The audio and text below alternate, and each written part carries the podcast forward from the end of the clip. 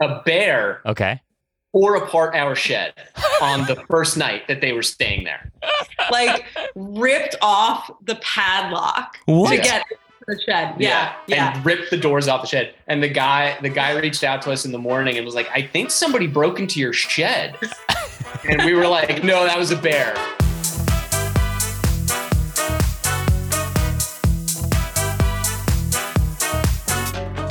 Welcome to Behind the Stays, a podcast that shares the stories behind your favorite Airbnbs and the hosts who've made them memorable. Behind the Stays is brought to you by Spontaneous, a free weekly newsletter that brings you a carefully curated list of last minute deals and upcoming steals on Airbnb. Sign up at spontaneous.com. I'm your host, Zach Busekrus.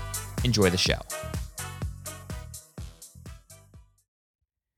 Hey everybody, Zach here. Quick question before we dive into today's chat. So, are you ever scrolling on Instagram and you see these like ridiculously beautiful Airbnbs that look like they're fresh out of a Dwell or Restoration Hardware magazine? And have you ever wondered to yourself, like, how the heck are these hosts able to afford to furnish their spaces so elegantly?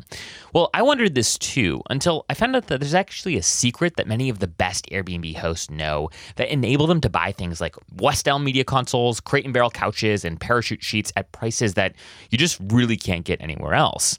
And that secret? Well, it's Minoan, a completely free platform to purchase everything that you need for your short term rental. If you have more than one short term rental, chances are that you use some sort of system for your property management, right? Whether it's like a guesty or an uplisting. Well, Minoan is the system that hosts use for furnishing and refreshing their homes. Minoan provides hosts with a one stop shop to get hundreds of discounts on the world's leading brands and a system where you can manage all of the ordering, all of the tracking, all of the returns, etc. in one place, which obviously just saves you a lot of time and money. Oh, and the best part, again, is that Minoan is totally free. Like, no membership fees, no annual dues, nada. Like, it's almost too good to be true, except for the fact that, well, it is true. and if you thought Minoan couldn't get any better, well, that's actually where you would be wrong. So I want you to stay tuned for more info in just about 15 minutes from now that'll make you want to sign up for Minoan the minute this episode is over. All right, so stay tuned in just a few minutes and hear a little bit more about why you want to sign up for your free, totally free Minoan account the minute this podcast is over. In just a moment, you'll meet Jason and Monique, the founders of the Vermont A Frame, one of the OG Instagram famous A frames in New England. Jason grew up vacationing in Vermont, but it wasn't until he took Monique up there from Jersey for a weekend that the couple realized just how special this part of the country really was. Soon after that trip, Jason and Monique began dreaming about how they might own a vacation home in the area and what they could do to possibly rent it out to help cover the mortgage. Tune in to hear the story of how the couple found the perfect A frame after visiting more than 20 others and transformed it into one of the most desirable vacation homes in the Green Mountain State. In this episode, I chat with Jason and Monique about what it was like to own a unique stay back in 2017 and how their business has been impacted since the COVID boom. We talk about the best and worst experiences they've had with creators and influencers. We also talk about why they often ignore their dynamic pricing tools in favor of attracting the core guest avatar. And we also talk about a lot more. So get excited for a jam packed, value packed conversation with Jason and Monique.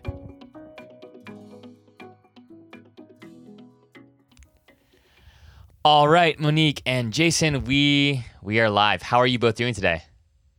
Good. We're doing great. How are you doing? I'm doing excellent. I am um, fresh off of uh, European time. Uh, we had a great time in Barcelona and and Portugal. Um, and you know what's funny about jet lag is it sucks. Jet lag totally sucks. But it, you know, if you're waking up at like 3 a.m., you end up having like a really long day, right? So like I feel like I got so much done the past few days because I've been waking up so early. So on a positive note, that's where uh, that's where jet lag is is really a benefit. I guess that's one positive spin that you could put on it. Unfortunately, the last time I traveled overseas, that was not my experience coming back. So maybe you're just handling it a little better than I did. Yeah, I don't know. I don't know. It's um, it's definitely harder coming back, isn't it? Like I, I, I don't know why that is. Like, why is it so much harder coming back than going there? Um, I don't know. Someone smarter than me needs to needs to answer that for me. But um, enough talk about jet lag and European travels. I am really excited to talk to you both today because you guys are the people behind the Vermont A-frame. And I was thinking back to when I had first become familiar with your A-frame. And I actually think it was uh, the Kingdom A-frame. Um, my friends Scooter and Alex, they were talking about you guys, and I went and found your like they consider you guys to be like the the OG Vermont A-frame. Um, and so they said you got it, you got to go check them out. I went and saw your website, thought it was super cool, and then we hopped on a quick call a couple weeks ago. So I am just ecstatic to hear your story and understand a little bit more about how the Vermont frame came to be. I've got loads of questions around you know how you've run the business, how you've thought about marketing and branding that I'm that I want to dive into. But let's just start at the at the very beginning. Like where where does this story begin? Yeah, so I mean, as a as a kid, I did a lot of vacationing in Vermont. Okay, um, we would go, you know, in the winters, obviously to ski, um, and in the summers we would go and we would camp and hike and everything like that.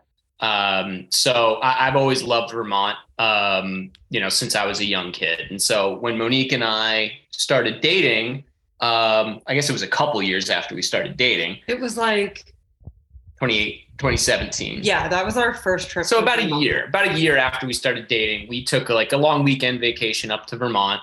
And it was um, my first time going there. My my childhood experience with vacationing is kind of the polar opposite of Jason's. My family was so we we're from New Jersey. I grew up on the beach. All of our vacations were like beach vacations. If we were staying within the US, it was like Myrtle Beach, North Carolina, Ocean City, things like that. Yeah. And then we were going away, it was always going to be like Bermuda or you know the Caribbean islands or Mexico, like very resort focused, uh, very much lay on your butt and do nothing kind of which I'm sure is exactly what my parents wanted, but totally different from what Jason experienced as a kid growing up. So our trip to Vermont in 2017 was my very first time going there. Yeah. Wow. And Vermont is not for the faint of heart. I mean, it's um depending on like where you stay, like it it it's it's rustic it, it, or it can be, right? People people the Vermont people are are great people. They're they're fine folk, but it is uh it, it, it it's a, it's not let's just say it's not Mexico City or you know Cancun uh, uh you know, beach resort by any means.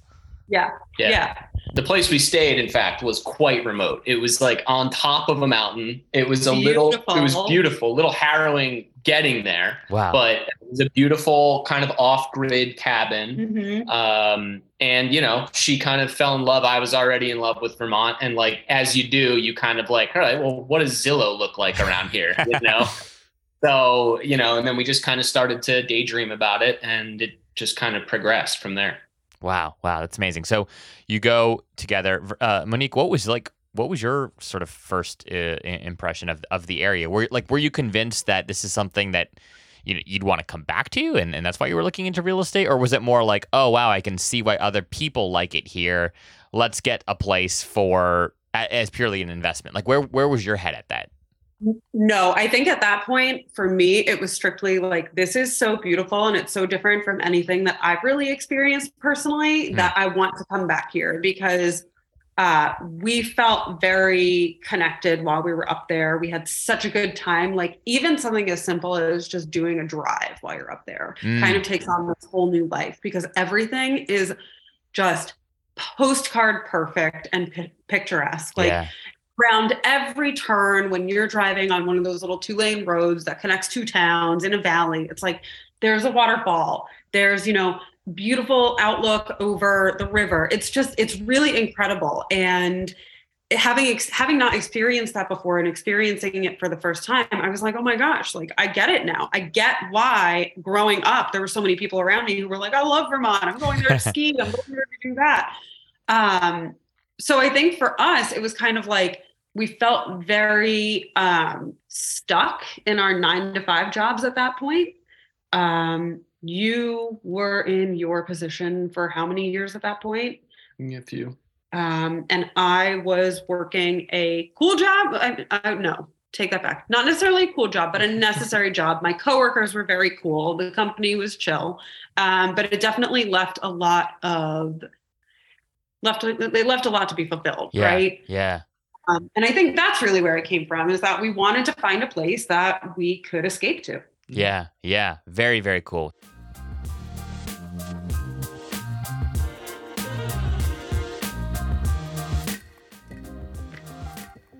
All right, friends, it's me again with just a wee bit more info about our friends at Minoan. So, in addition to providing hosts with a completely free system to help streamline furnishing and granting hosts access to hundreds of discounts on the world's leading brands, Minoan also enables hosts to make their homes shoppable in a way that's subtle and also sophisticated. So, here's an example of how this works. Let's say a guest sends you a message remarking how well they slept during their stay, and they ask, you know, what kind of mattress was in the master bedroom because when they get home, they want to buy a new mattress because, again, they had just such a beautiful night's sleep, right? Well, as it turns out, it was a purple mattress that you had ordered via Minoan when you were furnishing your home.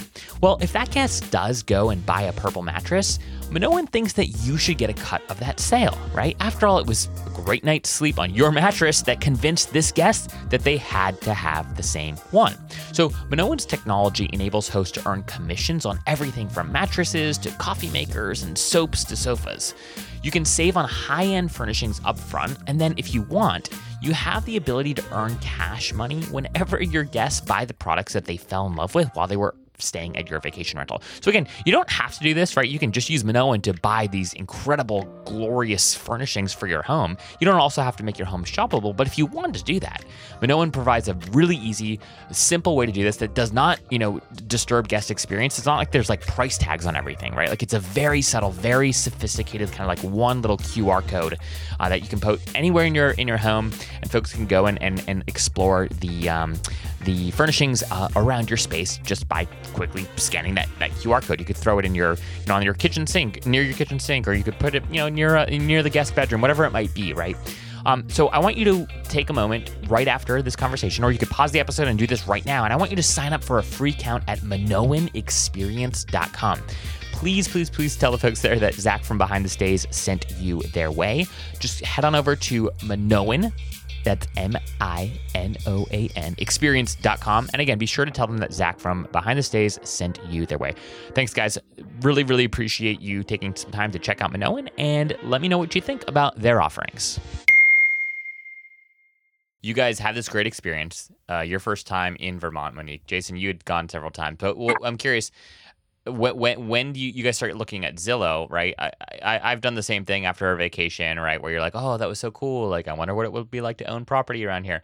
And then like it quickly fades. I get back to my reality, right? Get back to job, and I just remember like how much you know money I don't have, and then I'm like, oh, never mind. Like that that was like a pipe dream, right? So so what what was it, right, when you came back from this trip that gave you guys the the motivation to continue to you know seriously think about what it would look like to own property up in in Vermont? I think that for me anyway, that was one of my first experiences with Airbnb. Huh. Right. Um, and so you know we went through I went through that experience, we went through that experience, and we're both kind of like you know this person's probably doing pretty well in terms of like the revenue that they're generating. Maybe it's possible for us to to pull together the funds to put in a down payment and if we do it at the right property maybe we can generate enough revenue where you know the cost is kind of offset. Yeah yeah. Um, and so we started to do that. Obviously the market was in a much different place at that point. Um, so it was a little bit more accessible up there. Um, and we just kind of started to realize like this is possible. We could we could do this. Yeah yeah, yeah. would you add anything to that monique? Um, yeah, I think initially it was more like back of the napkin math. We were like, oh, well, you know, if we did this and this, then we could probably afford it if we rented it, you know, two or three weekends out of the month. Like that'll cover our mortgage and expenses aren't that high. Um, and I, it just kind of snowballed from yeah. there. Yeah, yeah. And and how many? One of the one of the things the some of the feedback I get on on the pod from folks sometimes is like it, it always sounds like your people just like you know went out one day they went on Zillow they found this perfect spot and then they just like bought it and like did renovation. And then within 30 days it was on Airbnb making money right? Like and and so, I, I, I feel like sometimes folks don't uh, go into detail about like just how hard it it, it actually is, especially now, right? To to find a great piece of land or to find the the right property where the numbers actually make sense. So, how like how many listings did you guys look at? Again, this was back in what 2018 or so. So before sort of the COVID boom that everyone you know saw, and we're obviously sort of still kind of like living in that moment right now. Um, but but how many listings did you guys look at, and and how long did it take you guys to kind of pull the trigger on this? So what really prompted us to get serious about it was there was an A-frame that came on the market. Okay. Not the one that we ended up getting, mm-hmm. um, the one in Jamaica. Yeah. And we loved it. We were like, oh my God, this is beautiful. It's on three acres. It's across from a river. Like, this is fantastic. And it was priced very well.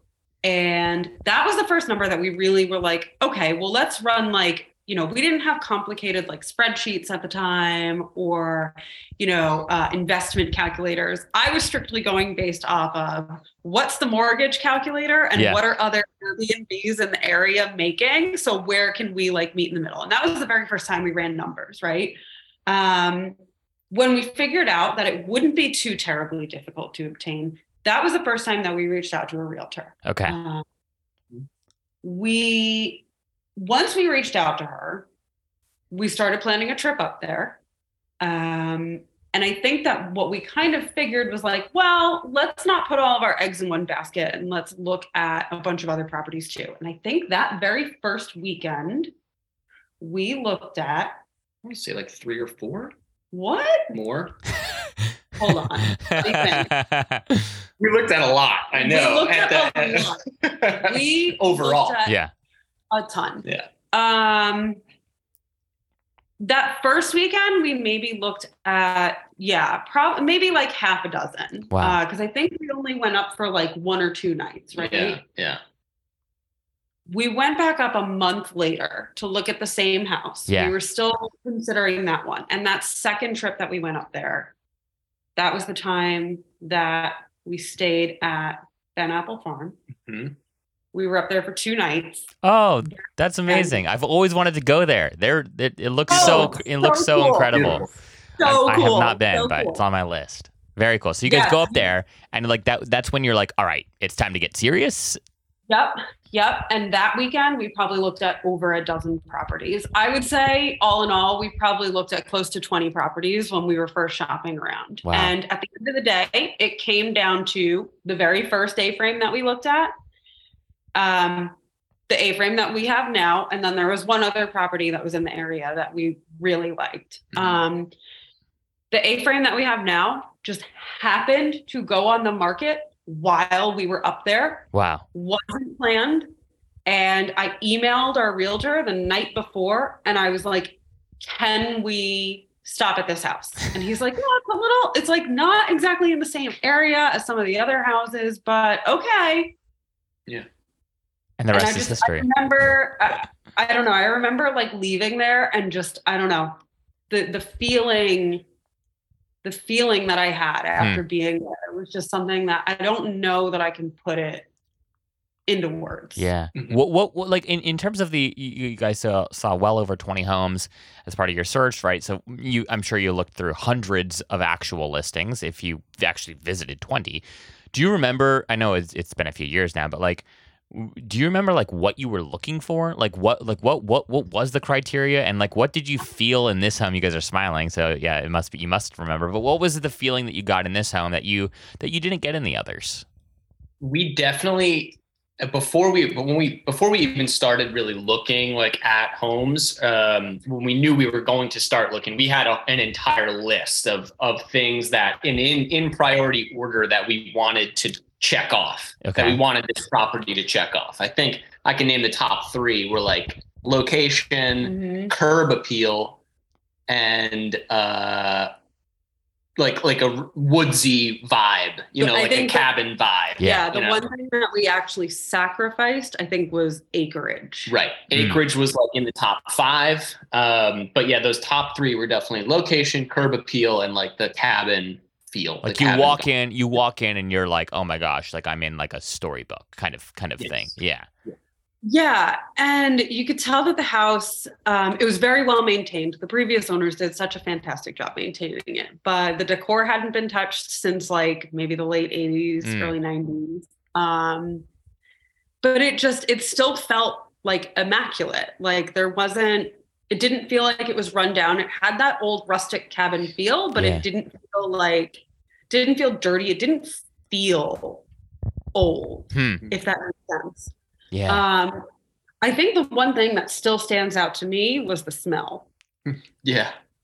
Because like a you walk like a in good smell or a bad smell? Yeah. Good smell, good smell. Okay. You walk in and all you could smell was pine and cedar. Wow. Yeah.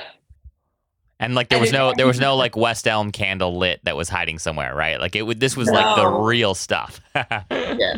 Yeah, this was real pine and cedar from Yeah. the pine. Uh, Yeah. The, the knotty, panel- knotty pine knotty paneling. paneling. Yeah. um yeah and it was just i don't know that that that smell i wish that i could bottle it up and every now and then when we go up there like we still get a whiff, a of, whiff it. of it, yeah. and i'm like oh that's it that's it i wish i could just bottle it up and take it home with me Wow. Okay, so you guys you guys get the A-frame, right? Uh, which is which is exciting. Um, and then how long, like how much how much time, how much like roughly how much money did you have to like pour in to to get it like guest ready? Was it was it like pretty easy and pretty quick or did, did you guys take a few months to kind of get things in order? Like what what was the timeline there?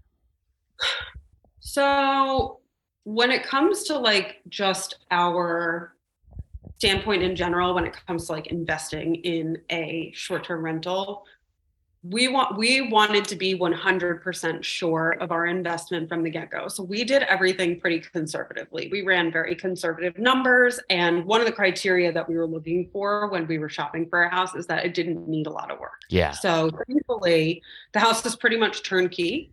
Uh, the biggest investment that we made off the bat was converting the fireplace from an open fireplace to a wood burning stove. Um, so that was one big key investment. And then we upgraded um, a good chunk of the furniture pretty early on. Okay. Um, there were a couple things that we had to wait until we were cash flowing a little more to upgrade better, but we immediately put like you know a fresh coat of paint in the bathroom spruced up some lighting fixtures um, replaced the dining table the rugs uh, the mattresses and the bed frames and just kind of made it look a little more aesthetically pleasing Yeah. Yeah. um, it took about two and a half to Yeah. three months We closed in late August Mhm. 2018, and we had our first guest October second week of October. yeah i think second week of october Yeah. Wow. Okay. Yeah, that's pretty quick. that's pretty quick for like It buying a new place and, and turning it around and, and whatnot. So, and it's, it, you know, you talked about like a few kind of quick things that you did. That still takes time um, and and whatnot. But yeah, that, that's pretty quick. Hey guys, it's Zach. If you're enjoying this episode, could you do me two very quick favors? First, this show is possible thanks to a handful of incredible organizations who've signed on to be advertising partners of Behind the Stays. It would mean the world to me if you'd take just a second to scroll down to the show notes and go learn more about this episode's sponsor. Even if you aren't in the market for agency support or a new PMS at the moment, it never hurts to be aware of who else is out there.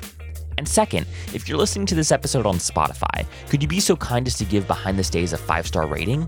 And if you're on Apple Podcasts, could you submit a quick review and let me know what you love most about the show? I know it seems trivial, but these things really, really do help us grow the show. And just a reminder that if you've ever got feedback from me on how to make the show better, shoot me an email directly at Zach, that's Z A C H, at spontaneous.com. You all really are the best. I love receiving your emails and DMs. All right, so check out the sponsor and leave us a rating and a review. Please. All right, guys, back to the show. So, what was it like like when your your first booking came in? Was it w- were you shocked? Were you freaking scared? Like what was what, what was your emotion like? Our first booking was actually friends of ours. Sean and Brittany were the first people to, to book. actually pay. That's To right. actually book. they weren't our first guests because they, they were They the stayed first a little later. a little yeah. later in the year, but they were our first booking, which was really nice and exciting. And like it was something, it was cool because like you know, we were mar- we were doing some basic marketing, posting it on our our social medias. Yeah. Yeah. Obviously, your your first kind of group of of customers or fans or whatever are going to be your friends. Yeah. Yeah. So that is definitely true for us. Um, but then our, our first guest, we were definitely super nervous. So nervous. And they were not like a they weren't a bad guest at all, but they were definitely like a little bit more of like a, a high maintenance guest. and there were some things that happened that were just Totally insane. out of our control. like what? Like what? Tell A, like bear, a bear okay. tore apart our shed on the first night that they were staying there. like ripped off the padlock What? to get the shed. Yeah, yeah. And ripped the doors off the shed. And the guy, the guy reached out to us in the morning and was like, I think somebody broke into your shed. and we were like, no, that was a bear. he was like, oh man. Jeez, that's memorable.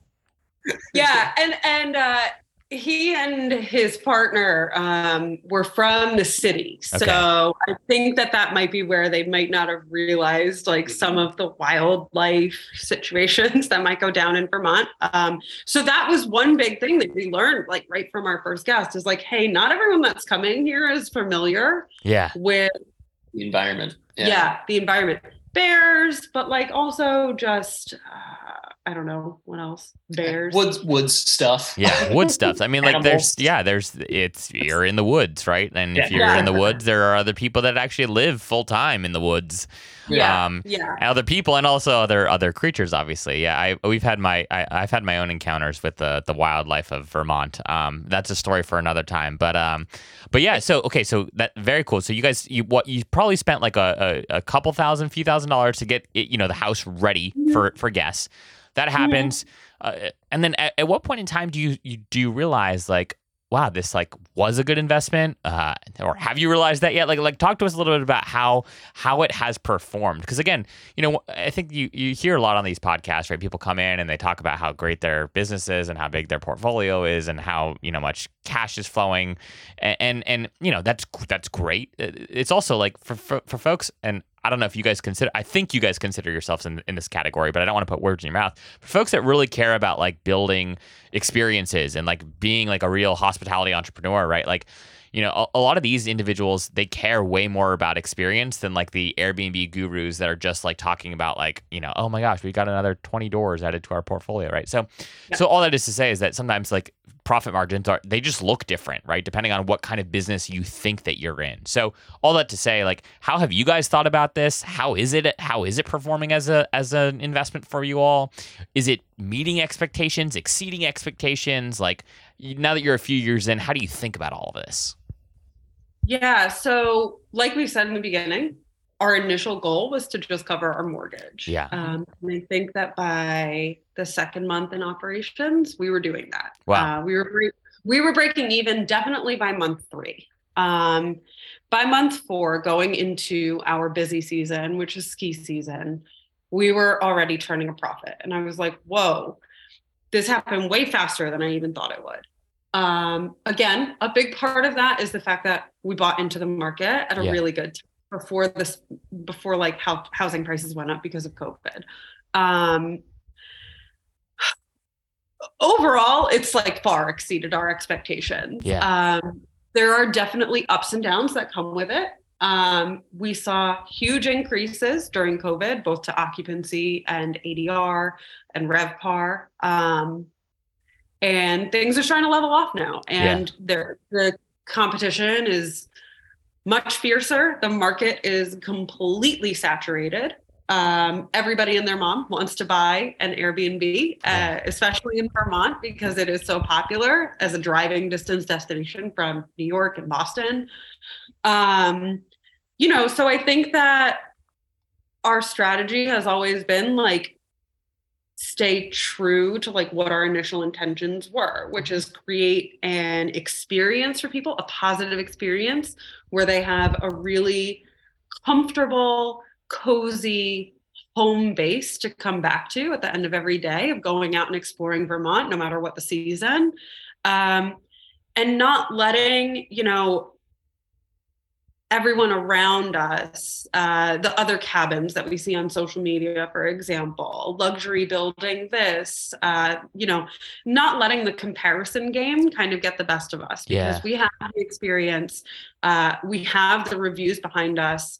We know that we're providing something special. Yeah. Um, so, yeah, we definitely don't consider ourselves like yes, we are investors, but we don't consider ourselves as someone as a couple who are building a portfolio Yeah. per se. Yeah. We're building we're building a hospitality brand. Yeah. Uh, and we're building a place to provide people refuge from their nine to fives and everything else that's crazy in this world that sometimes you just need to like run away from for a couple days.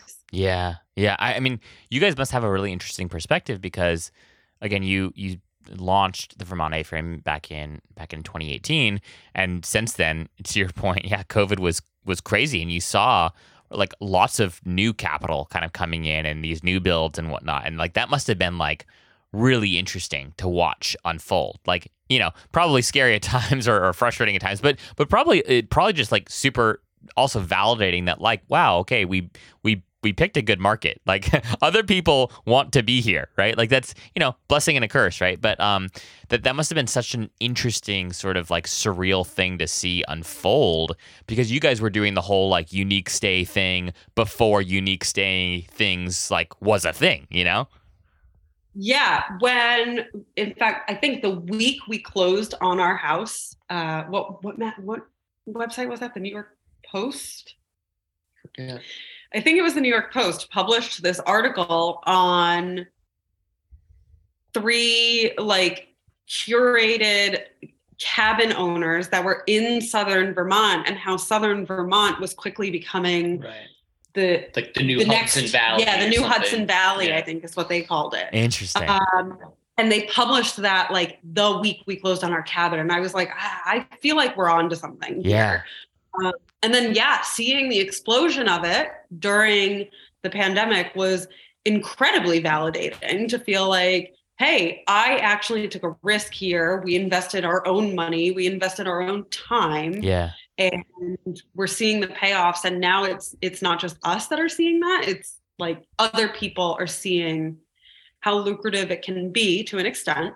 Um and trying to do it themselves so yeah definitely validating definitely a little scary definitely a little intimidating to see uh you know people coming in with far more money to invest than we have Yeah. um and feeling like you know these people are going to be able to you know take over what we've created and it hasn't been like that yeah um yeah. again, just like staying true to who we are at our roots we're not luxury uh but we can provide what we can provide guests is an incredibly memorable place to create memories with their families and with their friends that they'll talk about for the rest of their lives Yeah, yeah. No, it's uh, it's it's beautifully said, and uh, I I'm just curious, like, how did you did you guys find yourself having to be a little bit more competitive with like pricing and like reducing your price, your nightly rates? Like, how how did that like affect? Because again, you, all these people came in, they people were building you know cool cabins left and right, and and launching them and building brands around them, and like. I mean, I, I imagine you, you, you, well, you guys were the leaders, like you guys were the OG in, in, in many ways. Like at, at the same time, that, that had to have affected how you thought about pricing strategies and whatnot. Like how, how did all of that play out? yeah i think during the pandemic we were able to be a little bit more aggressive Mhm. um we've eased up on some of that now just because like we don't want people to feel like they're priced out of staying with us um yes we have overhead that we need to cover we pay our cleaner a very fair living wage. Uh, she's our biggest expense but she also does the most for us. Hmm. um so you know when people see a high cleaning fee on airbnb know that 100 percent of that goes to our cleaner. That is exactly what she charges us. In fact she actually charges us more. Um, but you know we don't pass that full cost along to our guests. Um, I think, I mean, I think pricing strategy wise, I think we've more so been instead of, I, I I think we've had more conversations around like, let's not charge this much. yeah Hmm. Let's instead of like, let's, we, we must charge X amount. Yeah. I feel like there have been more conversations around like, hey, demand is telling us that we can charge this, but we've we've been like, that's not necessarily a number we're comfortable charging people. Yeah. Um, not not to discount the experience that they would have at the A-frame, but just you know, not feeling super comfortable with some of those numbers, I think has been more of the Yeah. conversation. Yeah, and it's also all about the ideal guests that you're trying to get. Yeah. there, right. 100%. Um, you know, we've actually found uh, that our like middle of the road guests are actually our best guests. Yeah. Um, you know, sometimes when people charge, um, and I talk a lot about this at work, but you know, charging too much can lead to higher expectations being set. And then if the property doesn't meet those expectations, well, you're kind of setting yourself up for a bad review. Just because the demand is there doesn't necessarily mean that your property is going to warrant that. And you have to be real 100%, with yeah. yourself about that, right? Um, you know, and and I think that's something that we try to do is we try to be very realistic about expectations and what we think is achievable and what's really not. Yeah, I, I love I love that you guys are talking about this because not enough people are talking about this, and it's, it's incredibly important, right? So beyond knowing like who your ideal like guest is, I love what you what you just mentioned that just because demand is there doesn't necessarily mean that you, your prices should go way way way way up. And like I've been in case eh, I've been in situations where you know my wife and I have been we, we were traveling living full time in Airbnb for like a year and a half, and like there were times where we would like splurge, right? And we'd be like, okay, like this is a splurge, and for us it was a splurge, right?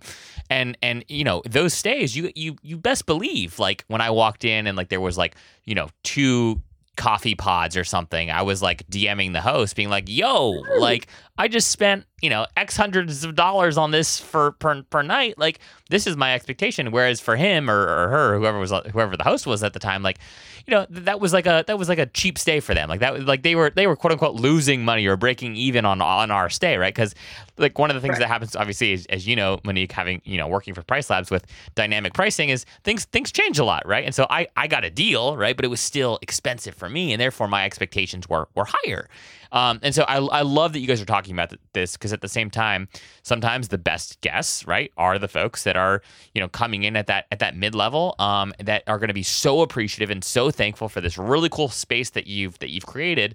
Once you creep into a, a, a certain pri- a certain price point, people just do expect a lot more, and they expect quick service, and and you know they they expect you to come frickin' take care of the bear during their stay and rebuild the shed during your you know like those are the expectations that people have.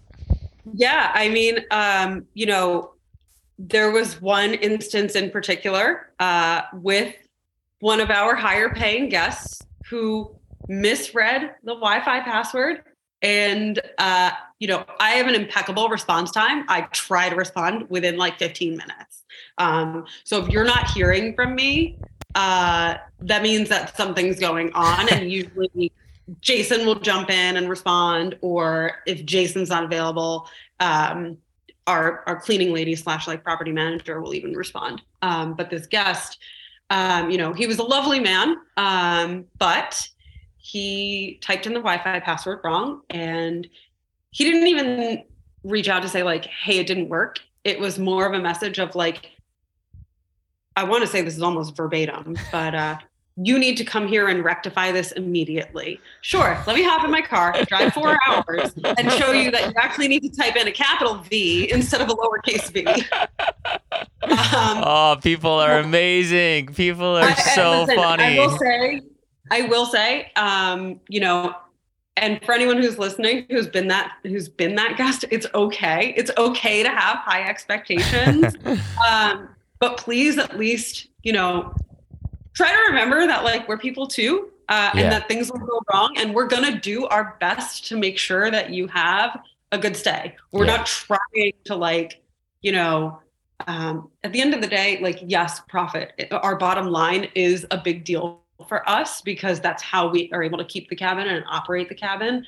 Um, but we realize that it's all about the experience, and I want to be able to provide a good experience to you because it is quite literally my face on the brand. yeah.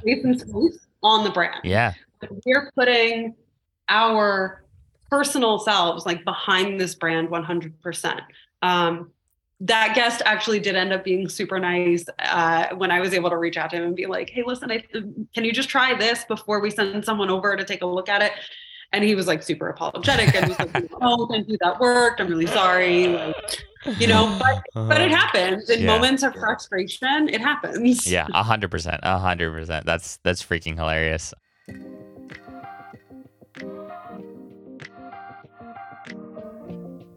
Last minute cancellations suck, and that's why we built Ping.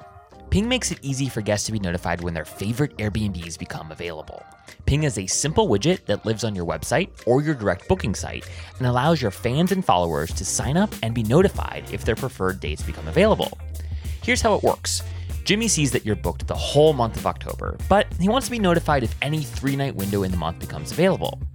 Jen is a returning guest and she wants to be notified if any week in June, July, or August becomes available. In a matter of seconds, Jimmy and Jen fill out the simple form and they will be pinged if the requested dates become available. And as a host, you will immediately get pinged via email with Jimmy and Jen's contact information and requested dates, which enables you to build up your own database of guest email addresses. Ping is what the best Airbnb hosts use to maximize bookings. You can get access to our beta pricing with plans that start at just $39 a year at bnbping.com.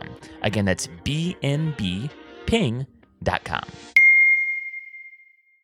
So I, you know, you guys, I don't know if you know if you know this, but if you Google like Vermont A-frames, you guys, you know, rank number one your website, not your Airbnb listing, which is like really great. That's even, you know, more people kill for stuff like that. So you guys have done a really great job at building out your website. You have a direct booking site as well. Uh, you obviously have incredible reviews on on Airbnb. But I do want to just talk a little bit about how you guys have thought about building your your brand and and really sort of building your owned channels. So talk to us a little bit about like percentages of of guests that come from direct bookings versus Air- Airbnbs, and just t- you know share a little bit about how you guys have thought about the overall branding and marketing strategy. Um. Okay. Um, I feel like there's actually a lot to cover here. Um, I mean, I think the question that could probably be answered most easily right away is the percentage breakdown of OTAs versus direct Correct. booking. And as of right now, I would say we're between 95 and 100% OTA booking. Yeah. Um, we get some direct bookings. Um, you know, usually people that we're connected with already, and we, you know, book off platforms, something like that. But as of right now, the vast majority is is o- on-site booking. Yep. Yeah, I would say I think maybe 95% is a little high. I would say maybe 90% is coming from the OTAs. Yeah. Um, direct booking website is new to us. Um, it's something that we had hemmed and hawed about for a while previously. If someone wanted to book direct, uh, you know, if we had a personal relationship with them, we felt comfortable doing so. Yeah. Um, we have the right insurance on the house and everything like that. So it wasn't really a matter of that. It was just kind of a matter of like, you know, how do we like make this more official, right? Yeah. Because I didn't want to have to tell strangers like, hey, Venmo us. Yeah. um, yeah. Write us so a check. some- Yeah. yeah, exactly. And we have had someone pay by check, but it was someone that we knew. Um, so that was something that really over the last six months, we kind of maybe even longer than that, maybe the last year. It's something that we kind of started setting money aside to onboard with um, an actual PMS instead of running things directly through Airbnb and VRBO. Um, we invested the money into the PMS to get that direct booking web- widget on our website. Um, that direct booking widget has been live for maybe only a month now, so it hasn't seen much action, but our marketing strategy is definitely pivoting to promote more direct booking because Yeah. that's how guests are ultimately going to save the most, right? Um, the OTAs charge a pretty hefty fee depending on which OTA you're booking on. Um, Airbnb, you know, while the host only ends up paying three percent for most for most listings, there are cases in which they pay the full, you know, 17, 18 percent Yeah. the guest then is responsible for about 14% and that can add you know a hundred two hundred dollars and like per stay Yeah. to each to each reservation on top of the hefty cleaning fee and then it's like you see all that and you realize well it's no wonder why Airbnbs get a bad rep on places like Twitter, and you have people going off about the fact that you know they need to take the garbage out before they check out when they're paying you know so much money for a stay like that. Yeah. Um, yeah. So I do think that our strategy is going to be pivoting more and more towards getting those direct bookings. Um, within my work life, I've made some good connections, thankfully, with some other people in the direct booking space. Um, and I'm really thankful for that and all the resources that they've provided me to try to like learn more about that. But um, backing up to like even when we first started, I think we knew from the get go that the brand was going to be one of the key things that we focused on. Mm-hmm. Yeah. Um, as soon as we were under contract on the house, I claimed the Instagram handle, the Vermont A frame. Like yeah. the day we hadn't closed on it yet, but we were under contract, and I was like, "That's it, I'm all in." Like, Gotta get that handle. Yeah. Nobody's taking this name, and thank God, thank God I did because how many A frames are there in Vermont now? Yeah, out of yeah, yeah. That was that was that was lucky. That was like freaking gold. Uh, well, well, well uh, made decision right there. I do. So uh, thinking about sort of your guys' brand and marketing strategy, I know that you guys have worked with like a lot of influencers, um, mm-hmm. and you know you guys have uh, I think close to ten thousand followers on, on on Instagram, right? Like you you guys have really grown a, an audience. You've used influencers to help to help get you there. So, again, another one of the questions that I get asked a ton from listeners is just like, hey, like I I don't I, I can't figure out this like influencer game. Like I don't know, like everyone does it a little bit differently, right? Like some people charge, some people don't. Sometimes it's just a free night. Mm-hmm. You know it's uh, people want more multiple free nights. How, how, you know how do i think about all of this? How do i make a good decision about you know who to, to who to invite to my space? Um, and i'm just curious how have you guys wrestled with that question? You've you've partnered with some of the best uh, uh in, in, the industry and i'm just curious what have you learned through this experience? And kind of like without without naming names and you know shaming people what what what have been like really good experiences that you've had? And and what what are some experiences that were just like really terrible that you you know learned learned a lesson or two from?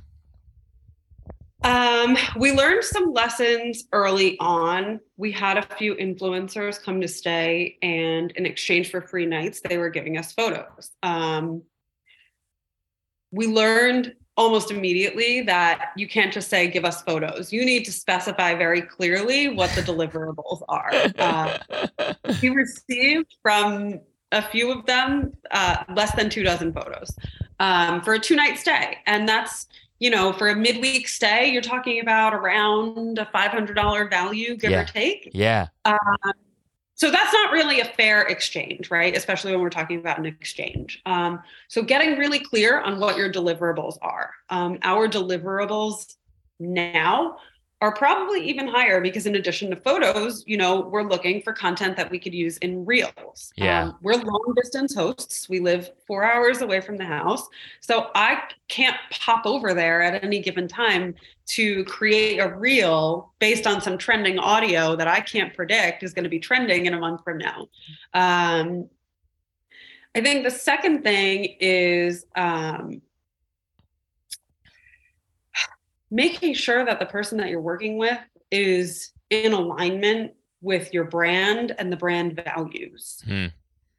Um, we've had people reach out to us that while they have great followers, huge reach, even good engagement, um, their their their fan base, their brand, their aesthetic doesn't line up with ours. Uh, for example, it doesn't make sense for um, I don't know, someone who's typically an influencer on the beaches of Florida.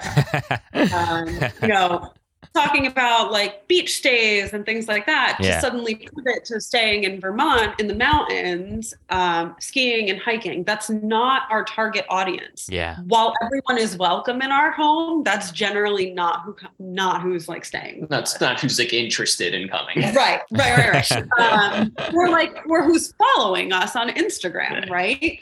Um, so really honing in on like who your ideal customer is. Um, and typically what we've found um, from our own experience and from friends who also have their own businesses, not even just within the short-term rental space, but just like in general. Yeah. Um, you're typically marketing to someone who's very similar to yourself. Hmm. So um, our ideal guest is are typically couples mm-hmm um, or groups of two, two, three, four friends um, who enjoy the outdoors. Yeah. And who either want to go up in the winter to ski or want to go up in the summer to hike.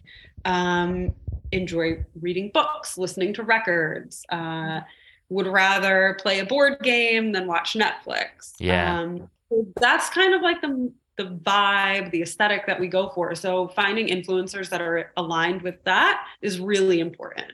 Yeah, I, I, I love this point, and it's it's we've talked about it before on this podcast, but I but I do think it's really really crucial that folks do take the time right to really critique and evaluate. Like uh, like people think, oh well, it's just a it's just a night, right? Or it's just a couple of nights or whatever it is. It's it's the middle of the week. I, I'm not booked anyways and you know, hey, to, to each his own. But but at the same time, like that adds up, right? You still gotta pay your cleaner on top of what you know the free night stay that you're giving. Like, mm-hmm. who knows? Maybe you would have gotten a last minute booking, right? Like, you know, these these a lot of times these partnerships they're they're worked out like you know not very last minute. They're worked out a couple months or or, or longer in advance, right? So who's to say those couple nights wouldn't have booked, right? So you you know it, it is it is an investment, right? And I do think to your point, setting expectations is is super super important up front. I also think it's really really important that people understand like the difference between and actually Sarah Roitman from Field and Like talks about this a lot. She talks about like how important it is to understand, right, whether you're trying to leverage just someone's skill set or also their audience, right? And like those are different yes. approaches and you yes. know, depending on the depending on the context, like you might just you might find somebody who's got like no followers, but their freaking stuff is incredible, right? And like that's okay if you just want someone to give, give you content to post on your page. But if you're mm-hmm. if you're mm-hmm. trying to freaking grow your following, right? Like you you it doesn't matter how talented you are if you've only got a thousand followers. Like you're not a, you're not going to be a good fit for what the purpose of your campaign is. Yes, that's that's actually something um, I did an Instagram live with um, a colleague on this yesterday on influencer marketing marketing specifically, and one of the things that I noted is that it's really important to note the difference between someone who's just a photographer, someone mm. that hmm. you're hiring for the skill set, versus an influencer who you're who you're hoping to use their reach and yeah. their audience to gain followers. Um, we've worked with both. We've had positive experiences with both. The common, I think, the common underlying theme to all the people that we've worked with that have been successful is the quality of the content. Hmm. Um, we've had great experiences paying for uh, influencers, paying for services. So I like don't rule out people just because they charge for their services. Um, which yeah, those, which actually have been some of our best. Yeah, yeah, and and I think that that's actually a really good point. Like if you if if if if you want somebody who's really really good, and if your goal is like, hey, I want a bunch of content that we can play around with and use for like the next year or the next several months at least, like you really like you should be paying for that, right? Like you know, brand people pay uh, creators right in any other business and you are running a business in any other business you are paying for marketing support or you're doing all of that yourself right? Like if you're if you can do it all yourself and you're great and you can get up to your cabin every weekend then then wonderful. Like and if you're a good photographer by the way everyone thinks that they're a good photographer. Most people aren't right? And like that's just the reality. So if you want great content you should be willing to pay for it. And i and i think that mm-hmm. that's something that also needs to be said more is like look you might be better off finding one individual who's really good at creating content, paying them, and then just partnering with other creators or influencers in the space that might have bigger reach. And maybe you don't even need to give them a free night stay, but you can work out a, a campaign to just leverage their audience with existing creative or something like that, right? Like there are there are a lot of ways to kind of play this game, and I, I do actually think that the if if you want really great stuff or a longer term relationship, it, it is worth paying for. Yeah. Yeah, I mean, our, our most impactful, I think, stay. I mean, I don't think we can call them out. Chris and Pam from. I thought we weren't going to name names. Why not? no, they're they're great. They're they're wonderful, and and they're well. You've known. interviewed them, right? Yeah, I actually I, mean, I actually haven't. I ha- I have not interviewed them. Um, they're they're on my they're on my desired uh, list, but uh, oh, I know who no. you've interviewed. I know who you've interviewed. Never mind. Yep, but yes, um, they were worth every penny. yeah. yeah highly positive experience um, absolute professionals um, just overall pleasant people to yeah. talk to. We continue to have a great relationship with them. Uh, we look forward to working with them again in the future. Um, I think that the pe- the people whose content we're able to continually repost uh, and see organic engagement with, even after some time, are the people that we've had the most successful yeah. relationship. Yeah, yeah which is which is I mean that's that's important, right? It's like that that just shows that just gives credence to the quality of the work. If people are still wait, you know willing to engage with content a lot later, then whoever shot that content knew what they were doing. uh, but um, hey guys, this is this has been wonderful. A couple final questions as you guys think about sort of like next steps. Like where, where where's your head at? Like are we are we really happy? We just want to kind of keep you know uh, slowly kind of growing uh, the Vermont, the Vermont A-frames sort of brand. Obviously, increase direct bookings. That sounds like that's a strategy in the works. Uh, but or, or are you guys thinking a little bit bigger? Like where where's your where, where are your heads at now? Yeah, I don't want to. I don't want to reveal too much and jinx ourselves. Um, but you know, we are definitely looking to grow.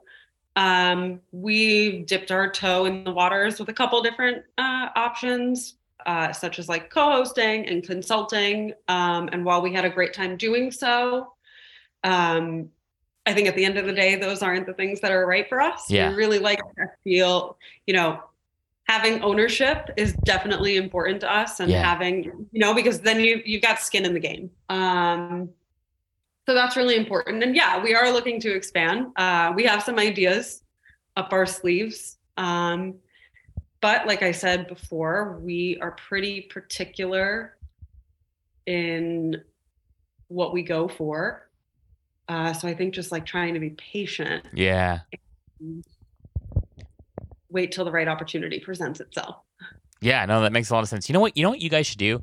All of the like Vermont like A-frame people, uh, or even just Vermont cabin people, you guys should find a way to build some sort of like collective where like like the you guys are all tar or not all, all but many of you are targeting the same kind of guest, right? Like, Yeah. and the reality of the situation, and this is one of I, I don't know like my hot takes on the whole like you want people to come back and whatnot, and it's like I, I have stayed in places that I have absolutely loved, but I'm just like next time I plan a trip to that place, I'm actually probably not going to go stay in the same place just because I want to try somewhere new, right? Like, and I think that there is something to like the traveler that just because you had a great experience one time in one place, even if everything was perfect, you're not just necessarily going to go back there, and that's okay, right? So it's like, Yeah. what what what would it be like if like all the Vermont cabin people got together and are like, hey, like, how do we help co-market our places, right? Because at the end of the day, like, hey, maybe I don't, maybe I've already stayed at the Vermont A-frame, it was perfect, but now I want to go and I want to try another Vermont A-frame, uh, and and you know, not the not the OG, but I want to go at you know the Kingdom A-frame or the you know the Chalet or whatever it is. Like uh, these are other cabins in the space. It'd be really cool to find some way to work out some sort of like membership or like club with with other players. Um, because you again, there's there's there's a niche there. The, the kind of people Yeah. that want to come and stay in these places, like they're not that different from each other, right? Um. So, anyways, uh, my my my, my two cents for for for what you guys like should do. I like it too. A little punch card of all the A frames. Exactly. Exactly. Or like, you know, get really creative and be like, hey, like, you know, if you love Vermont A-frames, like, and you love what we're doing here, you know, uh, help help us out. You know, may, maybe you pay 30 bucks 40 bucks a year whatever it is to become like a member you get a you know 5% discount off your stay or something like that like how how, how do you think about sort of building these cool membership programs around you know spaces and, and travelers that are that are very similar uh, in, in a lot of ways I like that idea, Yeah. we might we might uh, take some action on that. I'm a fan, and I will do whatever it takes to help you guys. If you guys put something like that together, I will. I will help market that in, in whatever way I can because I, I really do think that that's that's the next frontier. We're trying to do something like that with collections uh, via spontaneous a little bit, but this would be like the next level of that. So, um, yeah. Anyways, get get back to me on if you guys uh, decide to to work on this. But uh, you know, Jason, Monique, this has been amazing. I really appreciate you guys taking time out of your busy, busy lives to share a little bit about your story with us. For folks that are tuning in that want to learn more, we'll have your Instagram link below. We'll have your website link below. We'll have your Airbnb listing link below as well. Is there anything else you'd like to say? Any sort of like parting words to those tuning in today? I don't know. I feel like I I talked a lot. I'm. Uh, thanks for listening. Uh, thanks for thanks for visiting Vermont. uh, great guys. This has been a, a pleasure. Really, really thankful for your time. Yeah, thanks, Zach. We had such a good time. We're really happy to be part of Spontaneous and uh, come on the podcast. You've had some really, really, really incredible people on here before us, so we feel really honored to like be part of something that's so much bigger than we ever thought that it could ever be. Well, the pleasure is is all mine, and as, as I mentioned, I, I really do think you guys are one of the OGs in the in the unique stay space. So that's one of the reasons I wanted to have you on. But thanks so much for your time. Thanks, Zach. Thank you.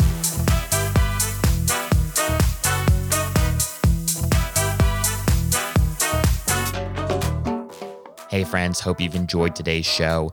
If you are an Airbnb host or know an Airbnb host who'd like to come on the show, please send me an email at zach, Z-A-C-H, at spontaneous.com and we will chat.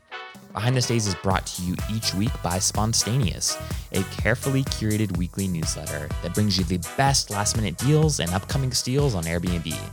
It's sort of like Scott's cheap flights, but for Airbnb. You can sign up once again for free at spontaneous.com. Last but certainly not least, I didn't believe in Marie Kondo's whole spark joy mantra until I started podcasting. Now, my joy is sparked every time I see a new subscriber roll in. So please hit that subscribe button so you never miss an episode and so you add a little spark to my joy fire today.